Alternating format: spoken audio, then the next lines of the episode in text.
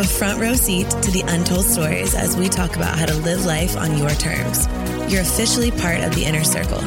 Welcome to Courtside with Courtney. And don't worry, I comped your ticket.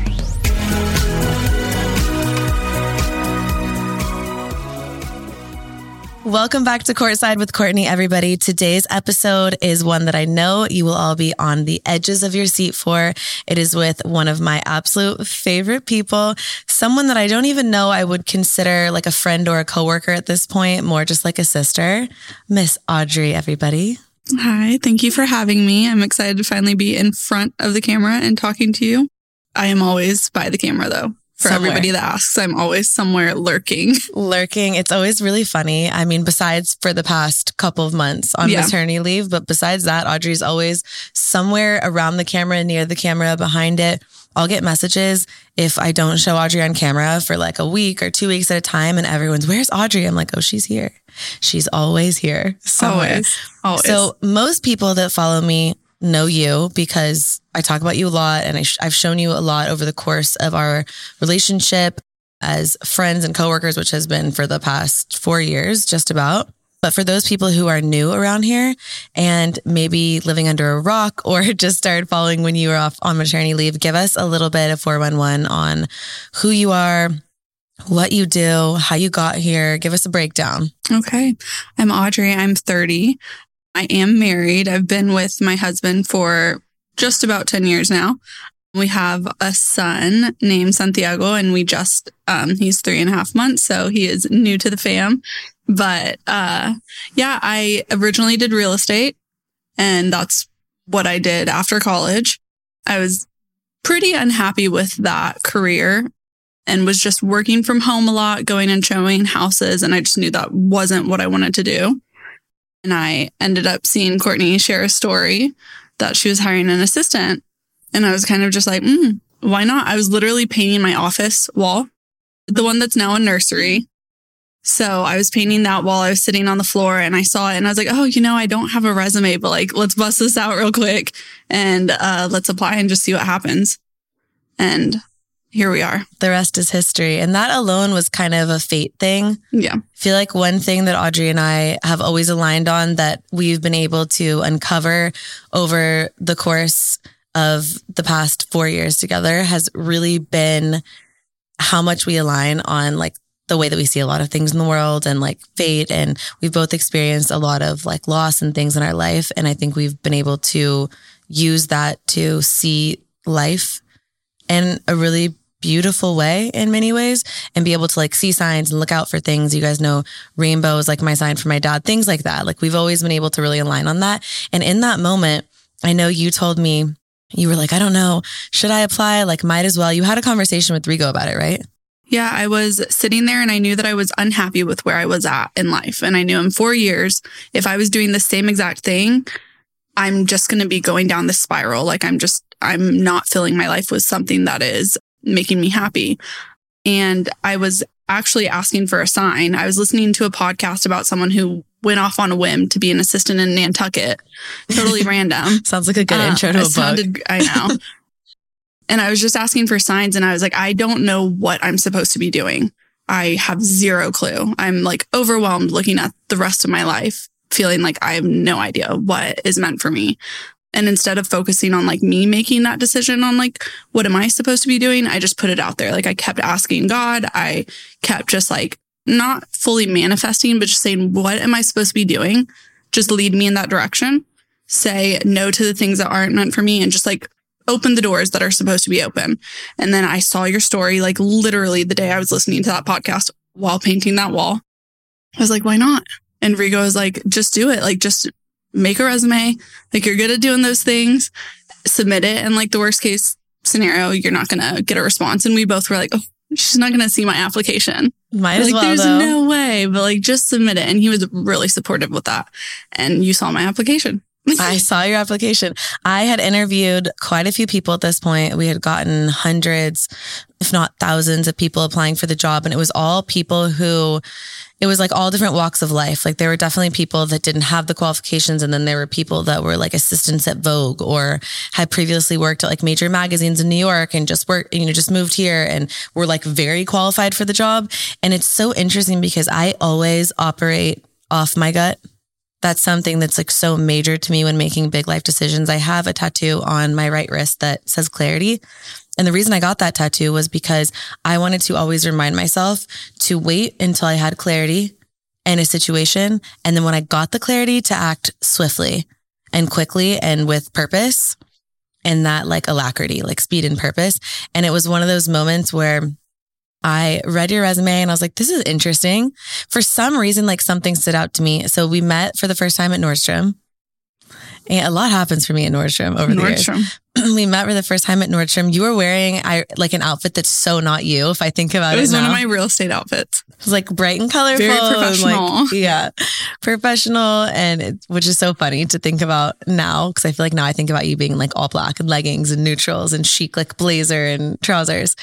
Um, but we met, and I knew like right away and it was funny because you didn't have on paper like the qualifications. I'm using air quotes for those y'all who aren't watching this, but the qualifications as far as like had any experience as someone that was like in social media or all that. You did have photography experience, but I just knew right away because it was more about a personality fit and it was more about knowing that you were capable of doing everything that you needed to be doing and more. And it was like something that I got right away.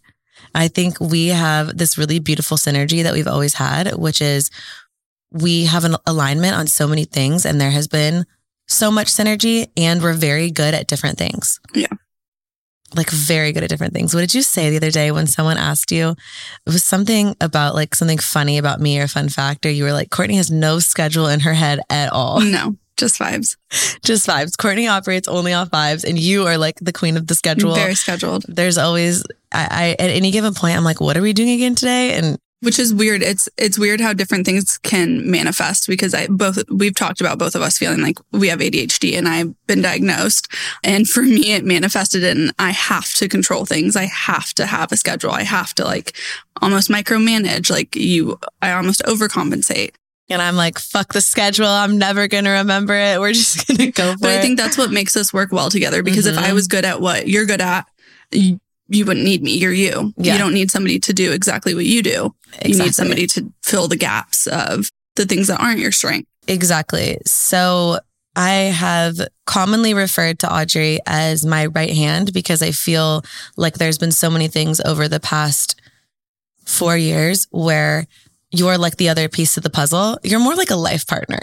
Yeah. Truly. Honestly. When I was pregnant, um, as soon as I found out I was pregnant, it was the hardest keeping it from Courtney, which I didn't do it for that long. We should tell people um, that story. yeah. I, as soon as I got pregnant, I told my husband, obviously he was on the other side of the bathroom. Hill? Um, okay.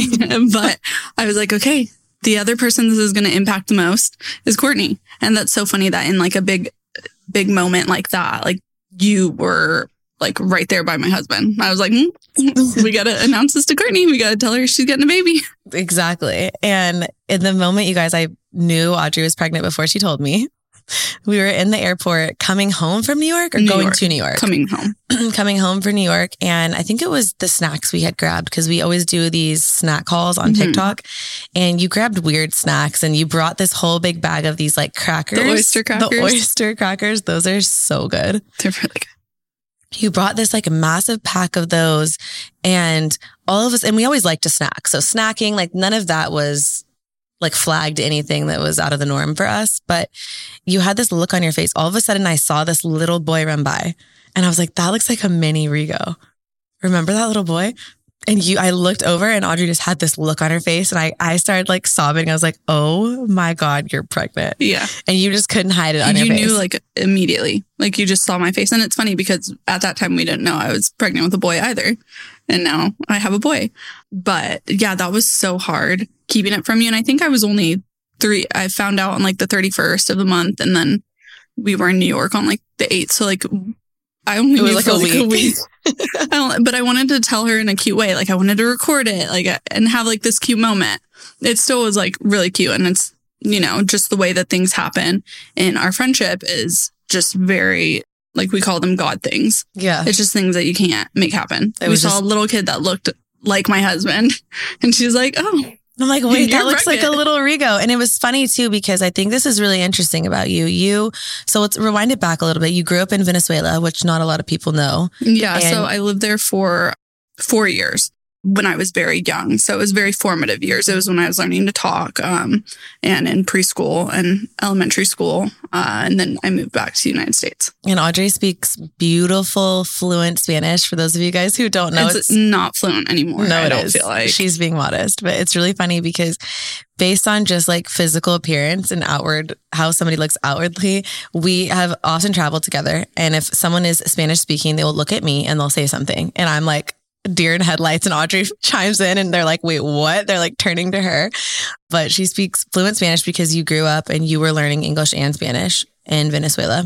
What I think is so interesting is you went through, I guess, what I would call an ebb and flow of wanting kids and that feeling like this really natural thing, and then not wanting kids and thinking, you know, maybe we're not going to have this. It wasn't because you didn't have a partner. I mean, you've had Rigo for so long in your life as a partnership, and you guys have had this amazing marriage and and friendship really i would say for so long. And we often joke too that rigo and i are very similar. Very similar.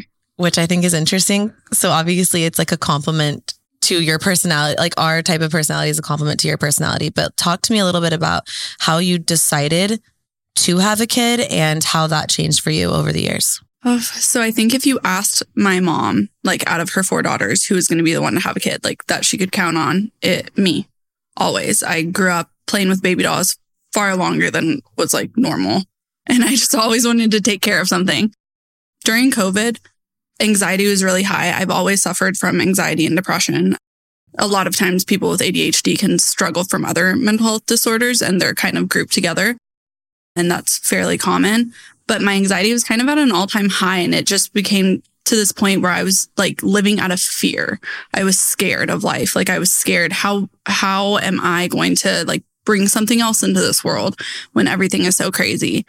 And I kind of stayed in that place of fear, I think for a couple years where it, it just all of a sudden a, a switch flipped and I was like, I don't want to have kids. And Rigo and I were like, we don't want to have kids. We're not going to do it. And I think both of us were just so scared of life. And as we kind of started working through it, like I acknowledge that, yeah, I'm living out of fear right now. Like I'm making these choices about my life because I'm just scared to do something. Not because I truly don't want a kid, which is obviously fine. Like if you didn't and totally fine. And the people that don't, like I think it's just not meant for everybody and that's okay if that's your choice. But you were realizing that you weren't really making the choice because you didn't want to have a kid. You were making the choice because you were scared. Just, I was scared. I think what's so interesting too is that you guys are always on the same page though. Yeah. We both like it was one day we were like, you know what? Maybe kids aren't for us. And then the same way that that came about, we were like, oh, you know, actually we do want to have kids. And so we've always maintained being on the same page. And I don't know if that's just because we we're very open with each other. We communicate like really well, but it, it's honestly very like a blessing to be on the same page with your partner because I think that that can be a really hard pain point in some relationships. I think I've always admired that about the two of you that no matter the season in life and like what you're going through or like pregnant or not or like planning a wedding or whatever is going on, changing careers because that also was like a big That was a big pain point. I remember those conversations that like right after I had started with you where it was kind of i think maybe that was the time where we were becoming like really close like we found out like really quickly that we were able to have these conversations with each other that like you can't really have with a lot of people and not and not like a coworker conversation no. per se um but yeah like anytime a dynamic there's a dynamic shift in your relationship, you're going to have to adjust. And sometimes relationships can bounce back from that and you can adjust and the other partner can kind of fill in the gaps. In this case, I was no longer home. I was out nine to five. Whereas before I was working from home, I was handling the house, I was cooking, doing groceries, cooking, everything like that. And so it really shifted and all of a sudden I wasn't there to take care of those things. And he needed to step up and take care of it. And a dynamic shift can, it can make or break a relationship. And there was a point where I was like, wow, like, how are we going to do this? Is he going to be okay with stepping up in that way? And I talked to you like very candidly about it. Yeah, we had a lot of good conversations about that. I'm an interesting example of the opposite of that, where there were a lot of those shifts and it it didn't work out and we like couldn't get on the same page and I think that was one of the first things that made me really like love Rigo be like, may I fuck with this guy? He's great because I feel like he was so outward too about saying like, yeah, this is shift, but like he could tell how happy you were.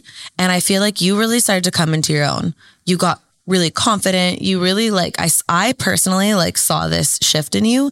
And I feel like he saw the same shift. Yeah. And he was really complimentary and supportive of that and like loved it for you. Like I feel like Rigo was having this moment where he was like, I love this for you, like do it, and was able to really support you and step up. And that is the mark of a good partner in so many ways, in my opinion, because we will always have those moments in life where you have the ebb and flow and someone else needs to step up and fill in the gap, whether you get sick or you change jobs or whether it's a hard day or a year or something positive in your life. Like in this case, it was positive, but it was still a pain point because it was a shift in adjustment.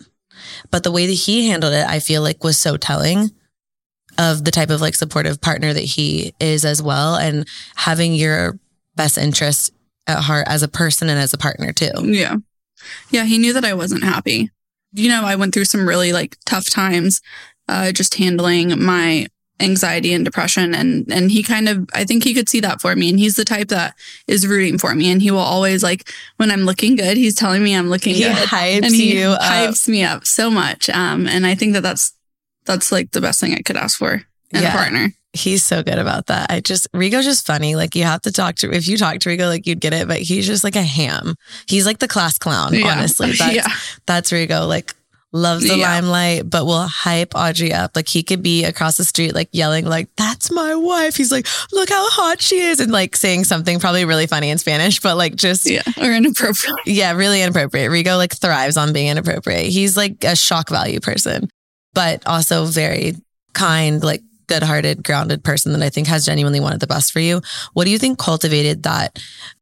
I think what I would best describe as just friendship within y'all's relationship. Do you think it was, how do you think you started having those really honest communications and conversations? Did you have them early on? Like, how did you go about that? Cause I do think that's kind of like the hallmark of your relationship from my perspective. Yeah, um, I think we were forced to have those conversations really early on. Uh, within the first year of us dating, my dad passed away, my grandma passed away, and his mom got diagnosed with breast cancer.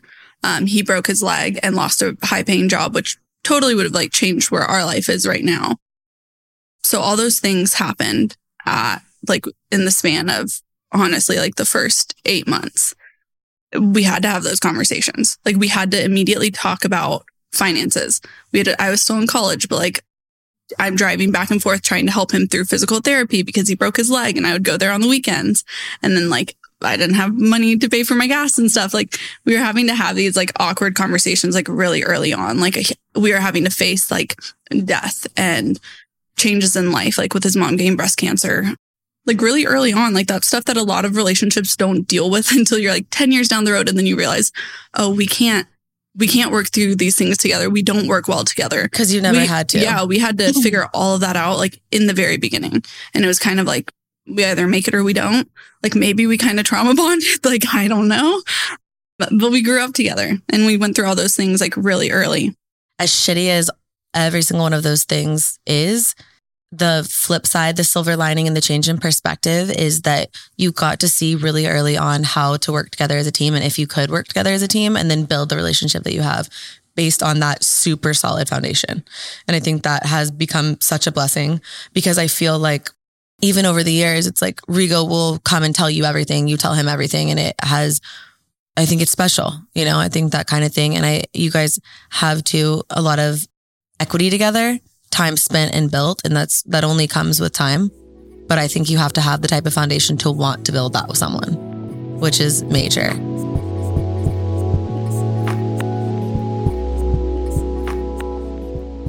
Let's talk about our, both of our least favorite topic, probably losing parent.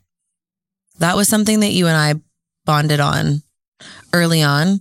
I like to say, because I have a dark, like twisted sense of humor, sometimes I like to say losing a parent is like a, it's a club. My friends joke that it's like the DDC, Dead Dad Club. And it's like all of us who have like a, a dad who's passed away. It's not a club that I would ever, ever in a million years wish, it's not a position I would ever wish anyone to be in, my worst enemy. Never in a million years would I ever wish that on anyone. It's brutal. But when you have experienced it, it is a club and it is a sense of like community, I would say in a weird way and camaraderie with people who have experienced that. The girls that get it, get it. Unfortunately, like it's obviously not a good thing, but it's something that I think you can only understand if you've experienced it.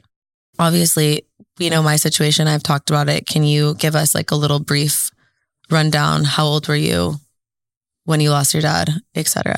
Some backstory is I I grew up expecting my dad's death for different reasons. He struggled with alcoholism. And so I kind of grew up in that mindset of like any day could be the day, like, or if, if he's going through a bad period, like any time could be the time that I could lose him. And when I was in, in my, I was 20 and I was with Rigo, we were at a wedding and uh, I remember that I got the phone call from my sister. I missed her call and I always knew that like if I missed a call from a family member, normally I would be like really anxious about it. Um, but my dad was like doing really well right now. So I wasn't even thinking anything was wrong with him. And I remember I was at the wedding and I was like, Oh, like, why are you calling me? And I called her back and Adriana? I got the, yeah. And she just told me that my dad had passed away. Um, and at the time he was sober. He was doing really well and he passed away from cardiac arrest. So it was something that was unrelated. But that was like the one time in my life where I felt like I wasn't worried about him like he was doing well. And so I wasn't counting on that call. And I think that is like one of the foundations of my life where I felt like I was like safe for a moment, moment, and then that was taken away. And that's when I think it kind of like made me into the person that I am now, where I kind of lived life with a little bit of caution, like yeah. knowing that you you can lose people. Um, people do die. It it reinforces and that really impacts you. The feeling of like you're not safe. Like yeah. don't don't let your guard you down. let your guard down one time, do, and yeah, and that's what happens. And I think, obviously, logically, we can see that everything in life is it's okay right now. Things are good. Like life is okay, but it you still you have these things that are embedded based on things that we've all experienced in our life and our traumas that we each have and this is like one of yours and it's like something that it's it's a wound right like it's one of those things that you feel and I think those things make you who you are for better or worse. And for all the ways that you have shared that it's caused like struggles, I feel like it's also caused a lot of what I think are your best assets too. So I think that there's a lot of beauty in the sadness of it also, as weird as it is, but that's so life to me. Like there's so much good in the bad and bad in the good. And it's all sort of intertwined in this way that's just like really messy, beautiful way. Deep, you know? Yeah. Um, and I think that like you're, you're, you've always had this like motherly on top of it, caring, super imp- like empathetic nature to you. And I think that's one of my favorite things about you. And so I feel like it's like been so cool to see you be a mom and, and have like all of these new things come to light because those type of personality traits and qualities like spill into everything. Like you, I mean, take care of me a lot of times. and I'm older than you and I was a mom before you, but like you still like take care of me a lot of times, right? And I think that's just kind of who you are as a person, which is really cool. And a lot of that comes from experiencing hard things when you're younger. And as much pain as there is in that, I feel like the beauty of it was that your dad was in a good place. And that's really cool that he was on like a good path. And I feel like much like anything else, it makes it harder. Probably I can't speak to like your specific experience. I think everyone's grief is their own and it's different, but it's, is it like comforting more to know that he was in a good place? Does that help at all? Or is it, is it worse because of that? Both there was relief in it in knowing that like I feel like this is going to be something that is mm, might resonate with some people, but might be controversial. Going through it, I almost felt this feeling of relief when he passed away. And that's so, such a conflicting feeling and like brings so much guilt. But it's like, I knew that he wasn't driving drunk and didn't injure somebody else. I knew that he wasn't, you know, it was, it was fast I knew that I wasn't waiting for the call anymore. So it's a, like a really conflicting feeling. But yeah, I got, I had relief that it was in a peaceful way and that he was happy.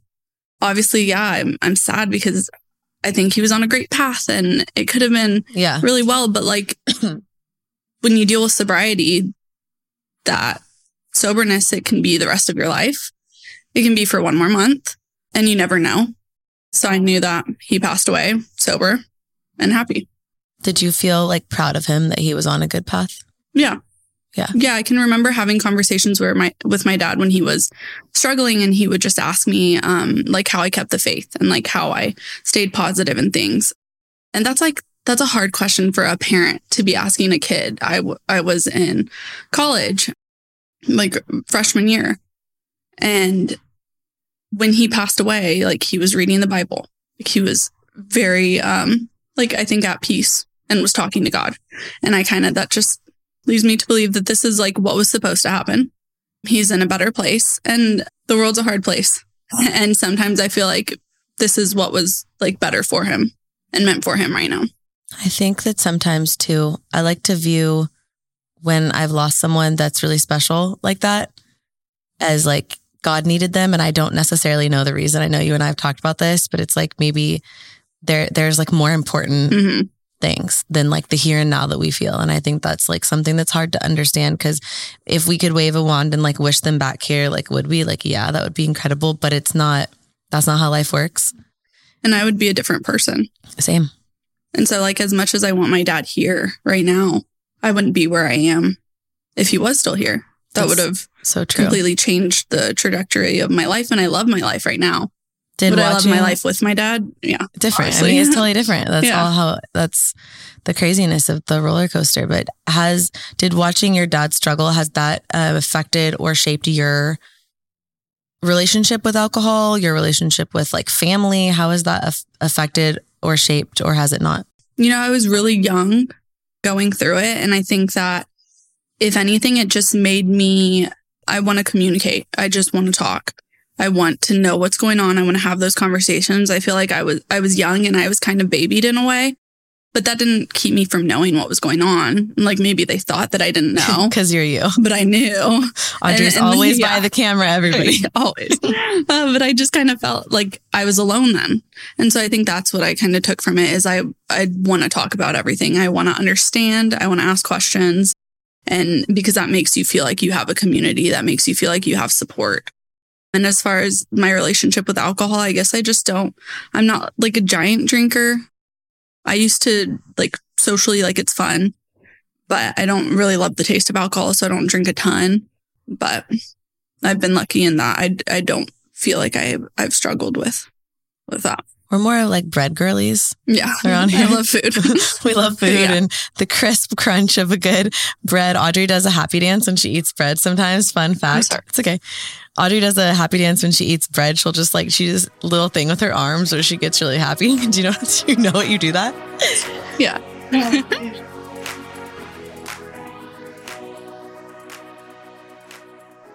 Behind the scenes, of working together. I think, as you guys can probably tell by now, behind the scenes, working together, I think when I say we work together, it's just like it's the fact. Mm-hmm. Uh, but that's like not ever how I would define our relationship. And we get that question sometimes. I don't know if people think it's like fake or like we're not really that close of friends. Like I don't know what people really think, but like we really are. Yeah. More like sisters. And I got a lot of questions too about like, give us the tea, like work drama. Like, has there been times you and Audrey haven't gotten along? And it's like more oftentimes than not, we are the right and the left hand, the peanut butter and jelly. We're like in sync in two sides of the same coin is probably a good way to put it. And in all the times when we've like disagreed about something, it's been like a sister, like yeah. All right, let's let's talk it out. Like where are we at? Like we we're more like sisters than anything. I think it's just been all about like okay, let's like communicate through it and talk through it. And you over the past couple of years have also become like one of my most trusted confidants. I would say if there's anyone that knows the journey of the past several years, just I mean it's been you. Like you've been here to see it all, which I think has been interesting for you as well? Because I think you're someone that is like one of the more poised, put together, graceful people that I know. But like you have such a fiery side. I feel like people don't get to see that much, but like Mad Audrey is my favorite Audrey because it's just so funny and it's it comes out rarely, but it's like Audrey is like such a you're such a ride or die like don't fuck with my people kind of person, and you have watched me like get fucked with a lot. I would say over the past couple of years. I don't even really know where to start when it comes with all that, but there's been a lot, and you've been here to witness all of that. So let's talk about like the behind the scenes and the day to day. What is your job look like day to day? I know a lot of people had that question. Throughout the episode, I'm going to answer a couple of y'all's questions and then we're just going to have a conversation as well. But that was a big question from people. What's your day to day look like as far as the job aspect? What's your role? How would you describe that? I wear a lot of hats. I feel like I kind of do most things alongside Courtney. So for right now, it's a little bit different because I now have a couple work from home days. And those days I just call like my graphic days or my admin days where I'm just like handling emails and dealing with accountants and stuff. But when I'm at work, um, I'm right by Courtney. Like nine times out of 10, the camera is there. If Courtney is filming something, I am off to the side, like right by her. And so I work alongside you um, with campaigns I'm not your agent, but I I'm kind of like in between mm-hmm. your agent and you, not not in the literal sense, but in the we communicate together and I help go us. through um like campaign details with you and we film those. Yeah, and you help even um, decide like the nitty gritty of what campaigns we're even gonna yeah. film, if we can fit it into the schedule. Do yeah, we like calendar. it? Like, do we love it at this point? Because we only take things we love. At yeah. this point, it's kind of like, all right, do we love the product?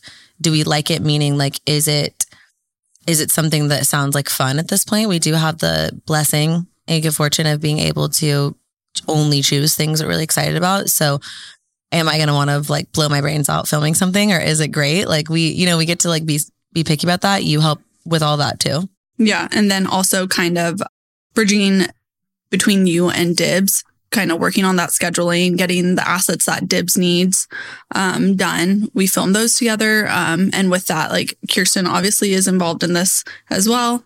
And she's a part of all of it. So, you know, it's a little bit of a Kirsten and I's role. And she's over here. So I'm like looking over there. Um, we do a lot of things together or like she, she'll make graphics sometimes or I'll make graphics. So I feel like that's how our team kind of works where we all kind of pick up the slack where it's needed so pretty much like anything that Courtney's doing, like I'm alongside for the ride. Behind the scenes, behind the camera. There's so many things that go into behind the scenes of posting something. I'll give you guys a little like juicy influencer tea because I feel like this is not something that a lot of people know and it's not something that a lot of people share, which I find fascinating. I think I know why, but I think it's interesting. Not a lot of people share that they have a team. And most of your favorite influencers, most big influencers, most people have been doing this for a long time on a grander scale, have teams. And a lot of times they're, I mean, bigger than our team even. And they're never shown, never mentioned. I find it really fascinating for me. I just, I made the conscious decision years ago to share the people that were working alongside me because I thought it was so strange not to. I think it's because people want to, this is going to be controversial. But I think it's because people want to remain like as relatable as possible, which is like maybe why people like who don't really know me on a personal level will say things, you know, to that regard. But I think it's like actually so much more relatable to admit that you have help and that you need help. I think it's really weird to kind of like pretend like you do everything on your own.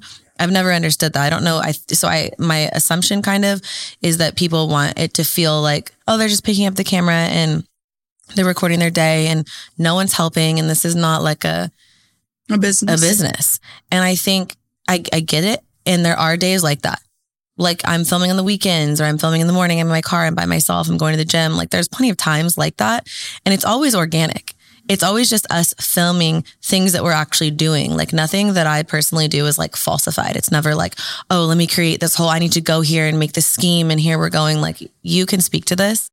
We don't do that we film just what I'm doing, but I'm only one person and it would be so unrealistic to think that I could do this all on my own.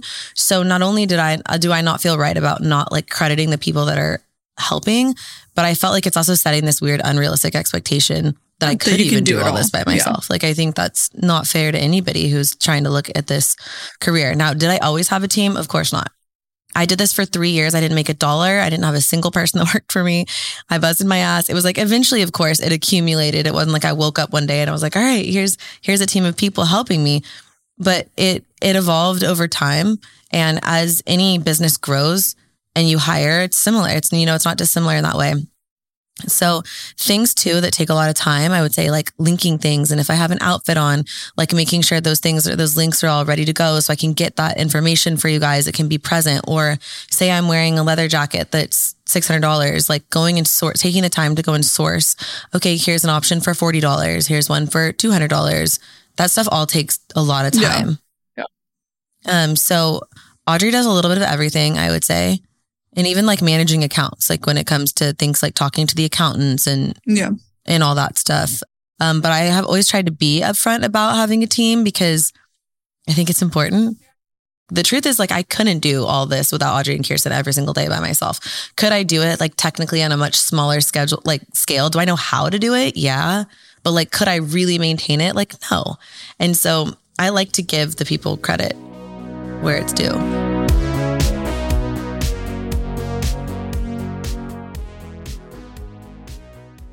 So behind the scenes, let's rewind to like 2020.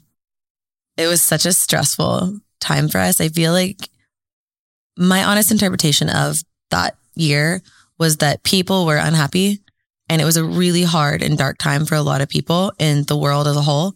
People were scared. They were stuck in their houses. And I think a lot of that ammo, this is not like a poor me moment, but a lot of that ammo and the firepower got aimed at influencers. Like people were just like shitting on influencers, trying to get people canceled and take people down. And it was a really stressful time, like podcasts being put out, making things up, people making all sorts of weird assumptions. Accounts just to to talk about influencers, um, or like pull dirt on people. Yeah. And in a lot of times there's zero validity. It's just people saying what they wanted to say. Yeah. Do you remember when I pull it was like I was stuck and I was in Hawaii and I got stuck in Hawaii during the storm and I was trying to send people packages here that I cared about. Remember that? Yeah. We made like all these Amazon packages and people were like, she never did that. Like the weirdest, making up the weirdest things. I think I said that you, you like sent me uh, Amazon like care package. And because I didn't specify that, like, yeah, it, it arrived once Amazon could get to my house. Yeah. People were like, Which people didn't still, deliver packages. Like, yeah. Which was because I didn't specify that. Like, this, this person with a huge account, like, outed my like private account and like tagged me and like sent people to me. And I was just like, what? be- Just because of like a little like lack of specification. I did get a package. I do still have some of that Annie's mac and cheese because it literally was like a giant pack, but it just came after and it was actually really helpful because my town, I don't live in Austin. Like I live kind of on the outskirts. My neighborhood didn't have power for a while and we didn't have water. So like even when it wasn't frozen outside, it wasn't snowy, like that was still extremely helpful because we still out of everything. Yeah, everywhere. I was out of everything. It was just, it was a stressful year. Can yeah. you give us any tea from that year or anything that you remember? Because I feel like it's kind of a blur, but it was a lot. That was one of the times where I, like, I see so much online where I want to like run to your defense and I want to like argue with somebody and I want to tell them why they're, why they're wrong. That was the one time that I did. and it totally totally backfired. but um no, there's so much that I'll see a comment and I'll just like I want to respond to them and I want to tell them that they're wrong. Like that's not how it went down. Or I'll see um like somebody will DM me like asking about like why you're not friends with somebody or like what really happened. And obviously, like, I'm not going to DM the person back and tell them, like, I'm not sure so why they asked me. Here's the tea. but, but, um, yeah, you just like, when you're close to somebody, you want to fight for them. You want to, you want everybody else to see like what you see and you want them to know the truth. It honestly like feels like a personal, like it feels personal. All those comments feel personal to me. And I yeah. think that's one thing that I didn't realize, like getting into this job, I didn't know that it would impact me so much. Um, but like the things that people say about you that I can't like I can't stand up for you without them coming for me too. Without and like, or without telling the story about what really happened. Yeah. And, and I've said this on other podcast episodes, but I've just tried to kind of turn the other cheek. Not because I was wrong. Audrey knows all the tea from all those stories. And it's not because I did anything wrong. It's just because like we've tried to handle it in a classy way, yeah. but it's hard. I imagine like, I mean, I know it, it's hard, feeling myself get drugged yeah. through the mud, but it's hard watching your best friend get drugged through the mud too. Yeah. And feeling like you can't do anything about it. Um, you can't change like these people's opinions. You can't tell everybody the truth. Yeah, that's tough. And it's wild too that we live in this world where anyone can say anything with zero repercussions, like in many regards. Like people can just make shit up. And do you remember when someone put out a podcast shit talking me? Mm-hmm. That was like one of those times when it was like so far from the truth. And I can't, I like, I can't believe anyone bought that. No, but those types of things, like it, it's weird. Sometimes somebody just because somebody says it and puts it out there it doesn't make it true. But what it does do is it gives it legs and it gives a bunch of other people legs and people to love to just pile on. pile on somebody. And that's like like that can really really hurt people and that was a really dark time where it was like I remember you and I like we didn't want to scroll on Instagram. My we didn't want to go like we were scared to open up the app through the roof. Like I felt like my cortisol was so spiked because people were constantly making stuff up about me. And then when that podcast released, I remember just like sending the person who put the podcast out a text and I said, I think you and I remember the way things went down very differently. Would you like to meet? And they basically said no. Yeah. And like they were fine with just making up whatever they wanted to make up, which I think is clinically a little nutso, but it was like one of those times when it was like, what what was the alternative? Me go on social media, add more fuel to the flame and say like, here's why, here's really what happened.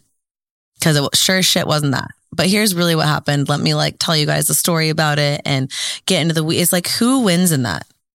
So it was one of those things where I think we chose and I had a lot of conversations with you behind the scenes.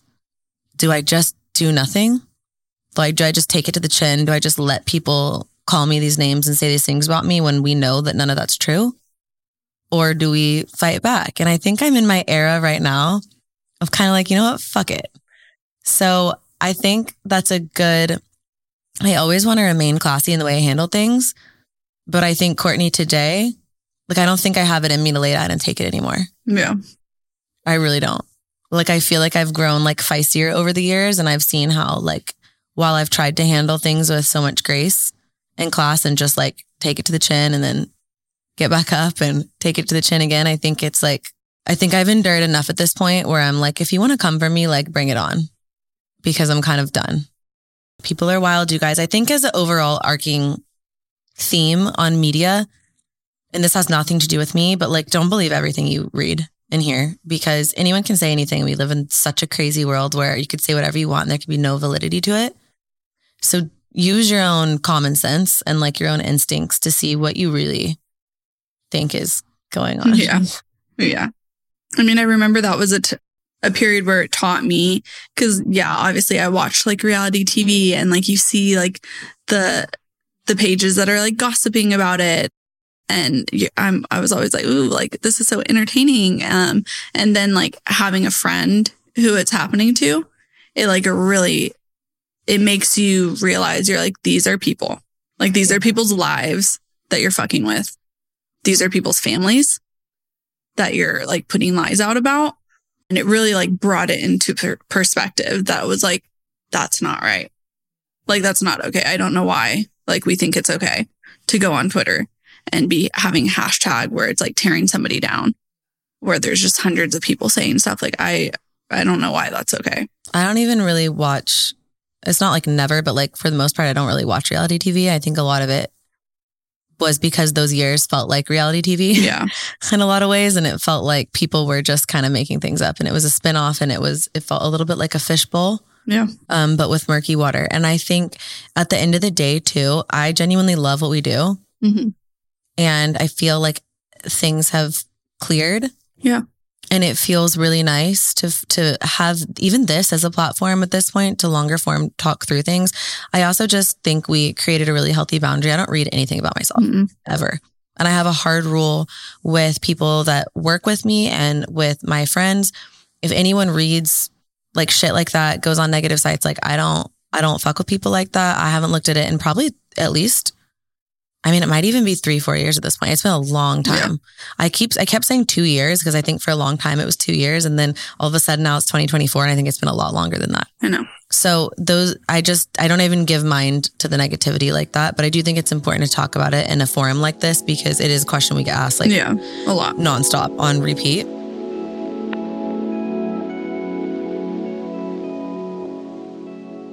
I want to go through some questions that people have asked because there's some good ones on here. Any postpartum depression or did you struggle with postpartum anxiety? I don't think the mom like load and roommate stage after baby is talked about enough. I've been really lucky that I haven't dealt with any PPD or PPA. Um, I am still combo feeding, so I am breastfeeding, and some people say that that can happen after after you wean. Um, but as of right now, I've been doing really well with that. My husband actually is the one that has been like, he has struggled a lot more with the anxiety of it. Um, I have been way calmer than I anticipated I would be because before I was pregnant, like I'm, a like fairly anxious person and I have anxiety. So I've, I've been really pleasantly surprised. And I think it's obvious when you know you, it's obvious. Like you seem like the load is lighter and for you in so many ways. I've seen it with you as a mom. You're like very chill. And I would not have thought that you would have been chill because you're not a chill person. chill at all. All in all, like you're yeah. chill as in like you're really cool and like fun to be around, but you're not chill. Like you have anxiety. So like you know that you're you're on top of everything. There's a schedule, there's a calendar, there's a rhyme and a reason, and like everything is organized, which is like why you're so good at everything that you do, but it's also, I would have thought you would have carried that into motherhood. Yeah. And not at all. You're like so chill, you're laid back, you're, it's like so confident. Yeah. yeah. I feel like I, I'm kind of like coming into my own a little bit. It also per, puts a lot into perspective. I feel like I've witnessed you coming into your own. Honestly, though, really for the time past and time again, three years. yeah. Like I think it's been for the, I would say truly for the past three years. I think it started with being able to really like have a lane in work and like be confident and know that you're so good at what you do and like move the needle and see things happening. And then it's like getting married and like planning a wedding and like coming into your own there. And then it was like turning 30 and like having this like very main character energy moment and then being a mom and coming into your own there. Like I've witnessed you come into your own in so many seasons. Was planning a wedding hard because you planned it not in the States Oh, we should tell the story about the plane. That was that was the one moment where I feel like I had to be the Audrey. But give us a, the rundown a little bit of like planning a wedding that wasn't here in the States. Was that challenging? Would you do it again? I would do it again. I would find a place that was a little easier to fly into. It was very remote. Um, I mean, it was so beautiful though. Find somewhere with a direct flight or plan a, a few more days before the wedding.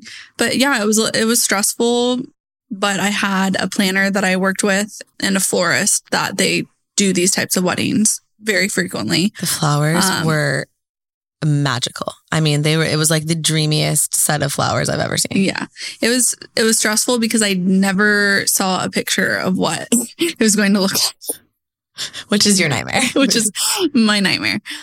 Yeah. I had no idea what it was going to look like. Like I gave the vibe. I gave kind of what I liked. Um, but I didn't have like a ton of renderings or ideas of what it was going to be like. So that gave me a bit of anxiety. Um, and then obviously not planning the flight with proper time to, in the case that it uh, got canceled. I mean, you couldn't have really foreseen it, but I'll never forget you guys were sitting on the plane and the plane's not taking off. And it was Murphy's Law. It was everything that could have gone wrong did. And we're sitting on the plane, it's not taking off. And I'm starting to panic now because I knew that Audrey was panicking. And in this moment, I think my first thought was like, all right, I'm going to Audrey, Audrey. Like I was like, I'm going to be the Audrey for Audrey because I knew you were, this was like, it's your wedding. It's your moment. I'm like, how can I show up and help and just like handle shit.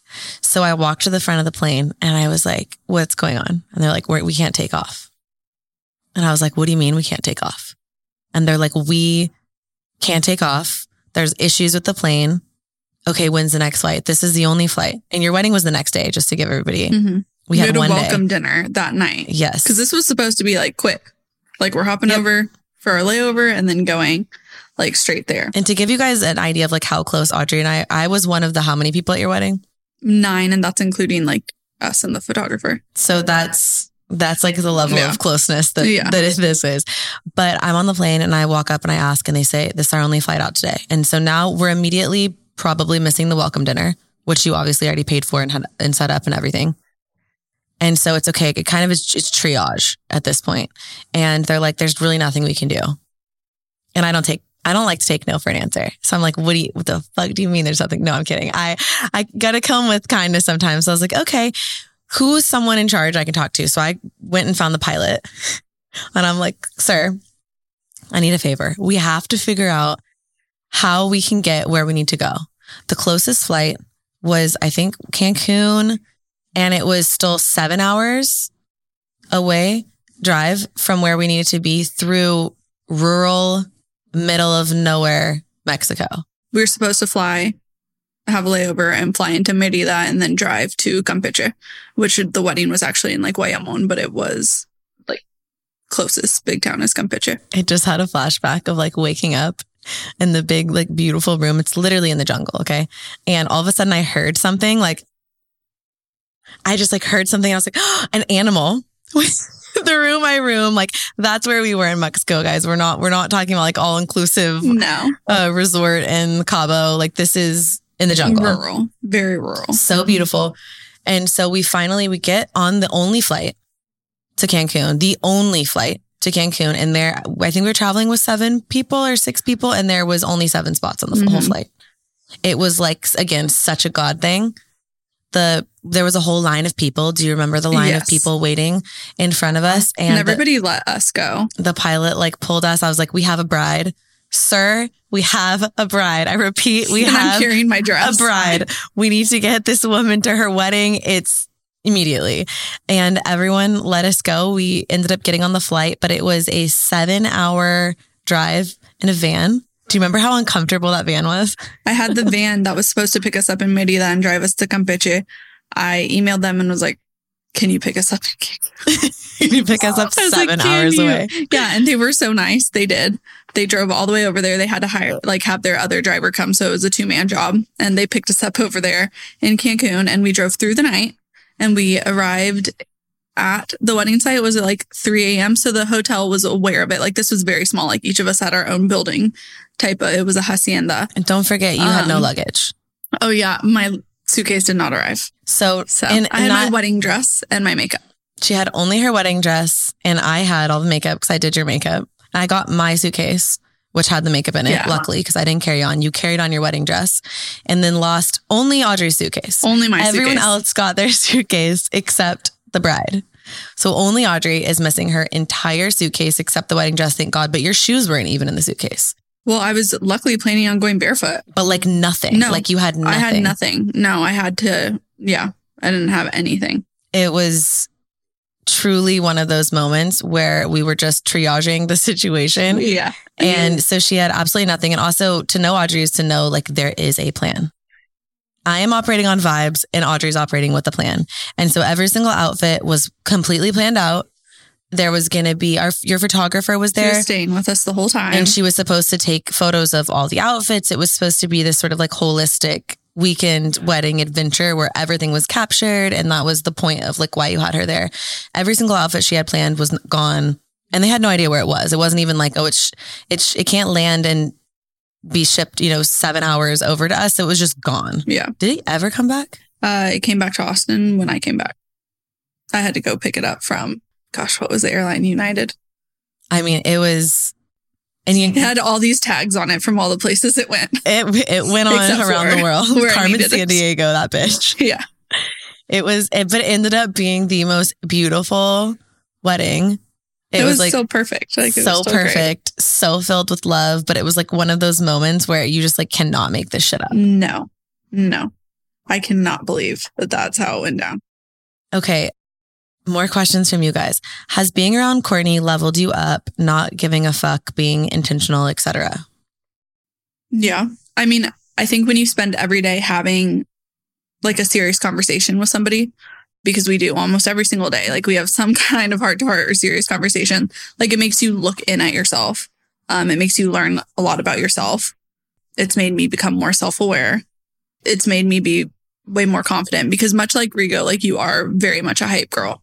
So like always hyping, like always wanting me to win, always supporting me. Um, and I think that when you have somebody around you that does that, that levels you up.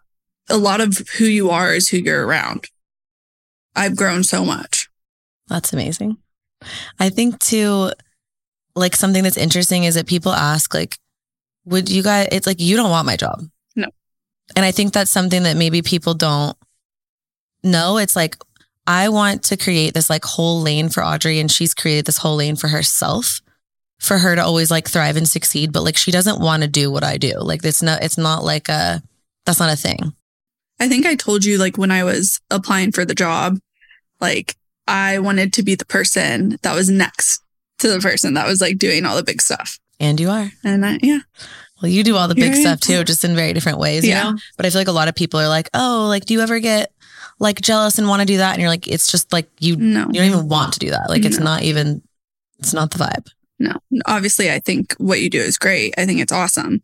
I think that it takes a very tough skin, very thick skin. I'm self-aware enough to know that like that's not me. And I could never fighting do people every day, punching these toes. And I could never do what you do. Like I, the way that you have to stay like so on top of it and like very like even keel and organized and all these things. It's like we're good at what we do for our very specific reason, and that's why we are who we are, and that's why this works. Um, but I think it's like a really interesting question. I think though that goes to the point of where people always try to almost underhandedly like pit women against each other. Like, do you want to be doing what she's doing? And you're like, no, like, and I never have. But I think people try and say things like that to drive a wedge. And it's like, y'all don't think we're stupid enough to not know that's what you're doing, right?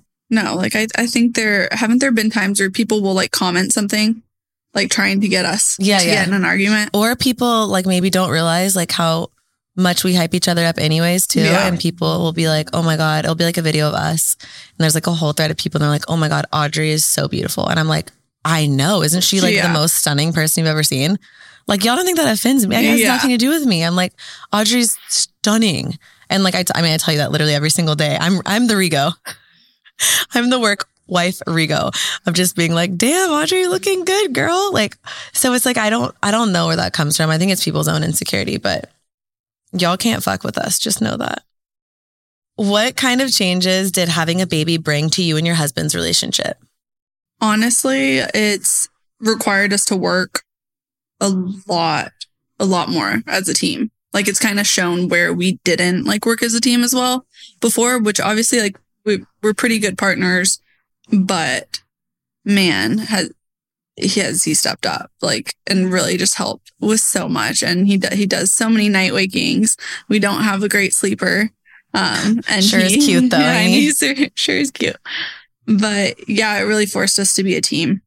We've gotten closer. Like i i think that we've always had a good foundation but this has really like forced us to work together and really balance things out as much as we can and like me coming back to work it's been so great knowing that he is like with Santi and taking care of him alongside my mom on the days that he's not able to.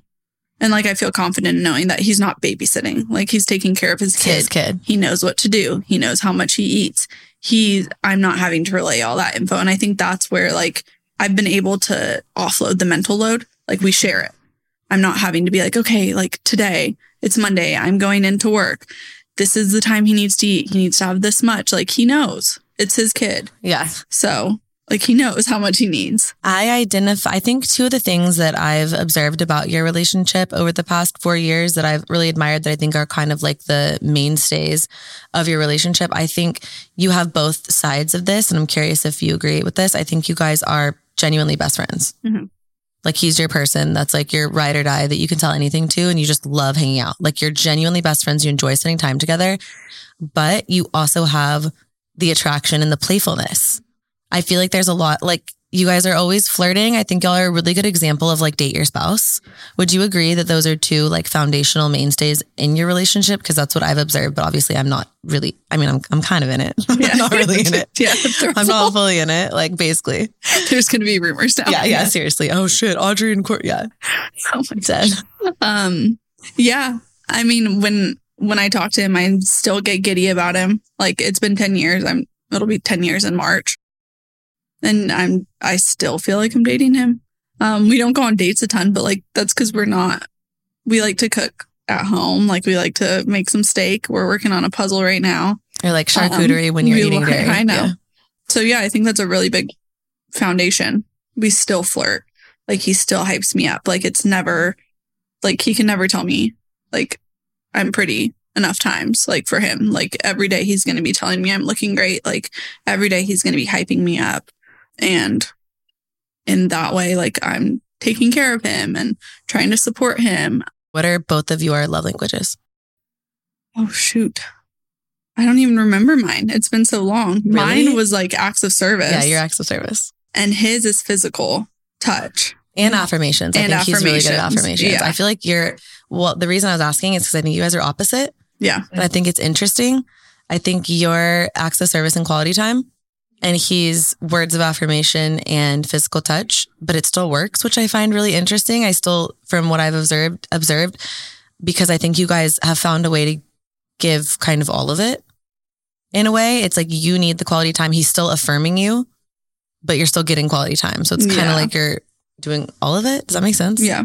Yeah. I feel like we kind of, uh, we balance each other out. And also being aware that like physical touch is very important to him. Like, you know, putting in more of an effort for that and him putting in more of an effort for washing the bottles, like was doing there, those little things. Was there a time when you realized was like having like a conscious thing about where you're like, okay, he needs a lot of physical touch, but I don't like, let me, let me like focus a little bit on giving this to him so that he feels that and then obviously becomes natural over the years. How long did it take you of making that effort before it just came natural? Because now it seems just really natural. Yeah. Um i think it ebbs and flows. It depends on like where i'm at like emotionally how supported i'm feeling because obviously like with physical connection i feel like my emotional connection needs to be there first but we're both like very vocal with each other about like if we're feeling like we're not getting one or the other and i feel like that's kind of allowed us to continue to like grow with it. Like I'll I'll let him know if I'm not feeling super supportive. He'll let me know if he's not feeling like he's getting enough physical. How long do you endure feeling like a lack in one area of your relationship before you decide to bring it up? Because I think I struggle with this personally. I go like two days of feeling a lack and I'm like, hi, so this is what I need. Like, how long do you go? Is it a week? Is it two weeks? Is it a month? Like, how long is it where you're like, okay, like now I've given you enough time mentally where if you're going to right, you know, steer the ship the other way a little bit, you would. It's time to bring this up. I feel like I struggled for a while where I would just bottle it up. And that is something that I do. I'm aware I will hold things in, I will keep it in, and then the fuse will be lit and I will blow up. Um, so that's something I work on every day. But it honestly depends on the situation. I feel like if it's something that I know that he's been working on and he's trying on, then I'm going to give him a bit more grace and I'm going to let like see like is he progressing? Is he really like working on this? And I'm just going to take a step back because the last thing I want to do is like make him feel bad about an effort that he's like putting in. Maybe it's not like where I want it yet, but like I'm I'm only laughing because Ali always says like we'll be talking about someone or a situation and like just step back, like let the man cook, like let him. I think Ryan actually said that, right, Ali? Like let the man cook, like let him give him a minute to do his thing because I'm so quick to be like you're not giving me what I need, but it's like let the man cook. Just it takes a while. Like it takes, and I feel like positive reinforcement is kind of mm-hmm. like the way that my dog responds to like training is better with positive reinforcement. Mm-hmm. And not saying I'm training Rigo. No, you are. Okay. But like we've we've hyped Rigo up enough to, to be able to compare him to a dog at the end of the episode. It's yeah. okay. but it's like I, I want to like positively reinforce the efforts that he is making because that's gonna make him be like, Yeah, okay, I saw that this worked. I saw that you liked this. Like I'm gonna keep doing it versus like every time he tries something, I'm nitpicking it like, well, like, oh yeah, you almost got there. But like it's not quite where it's I want discouraging. it. yeah. yeah.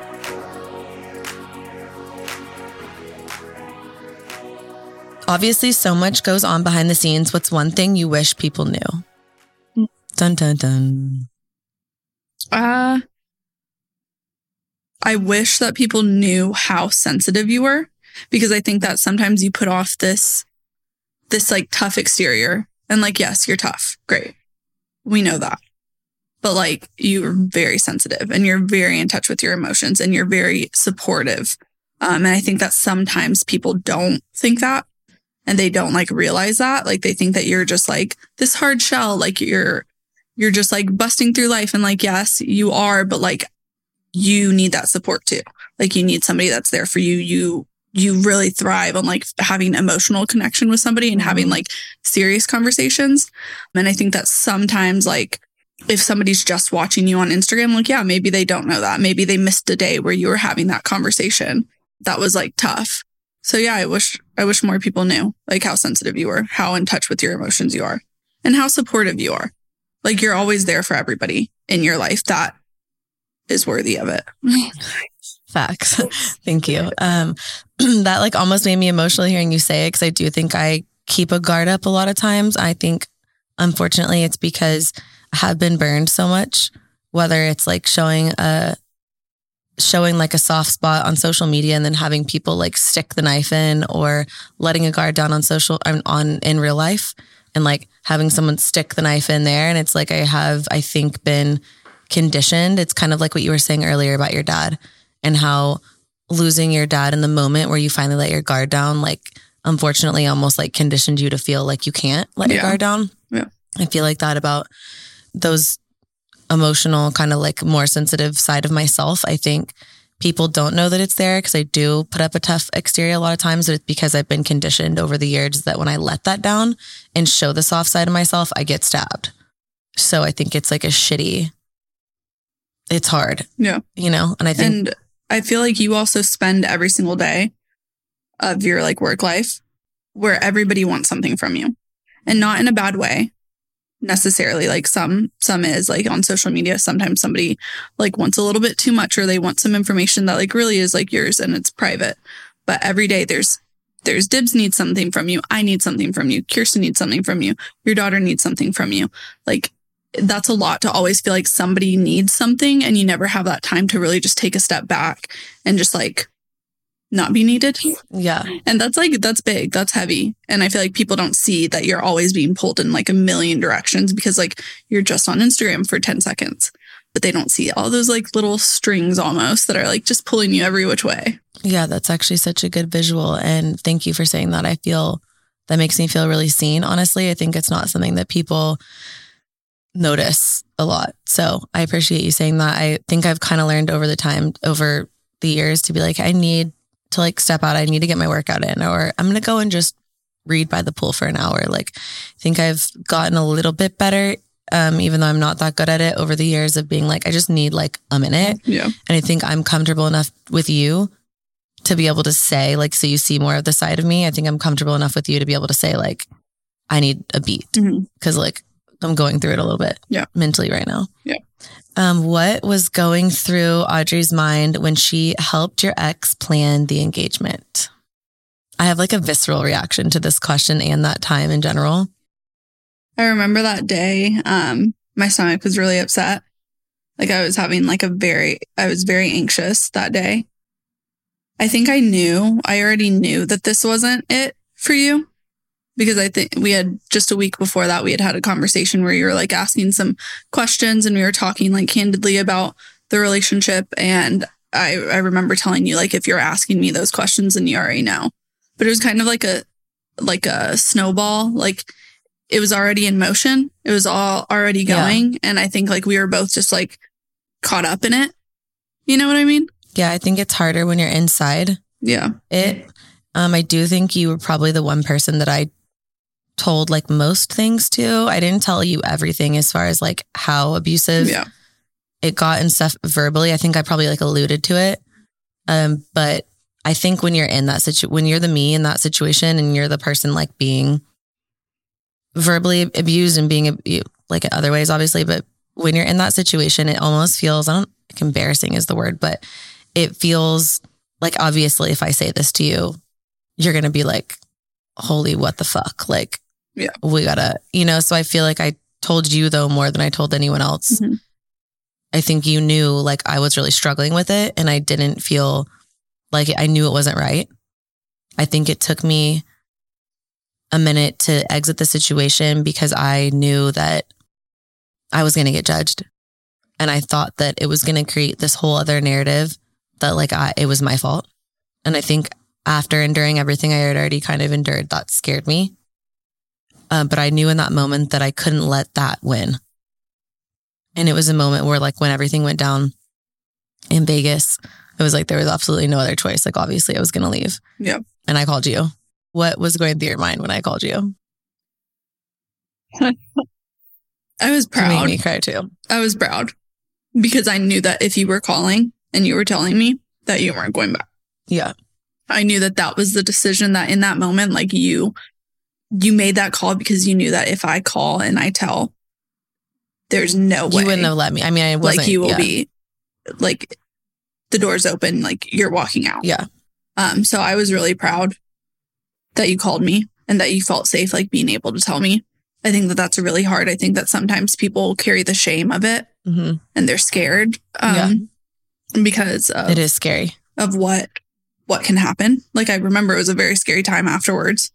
Like wondering, is he going to show up? Like, yeah, are you safe at your house? Um, yeah, I was really scared for a long time. Yeah, like it's scary. And I think it wasn't something that I wanted to share either in that moment because a like I was scared of what what he would even do in that moment, and b it wasn't anybody's business, and c I was processing it, and there was like yeah. a lot going on. Yeah. Did you need to know how Audrey felt red flags about your ex fiance? Yeah.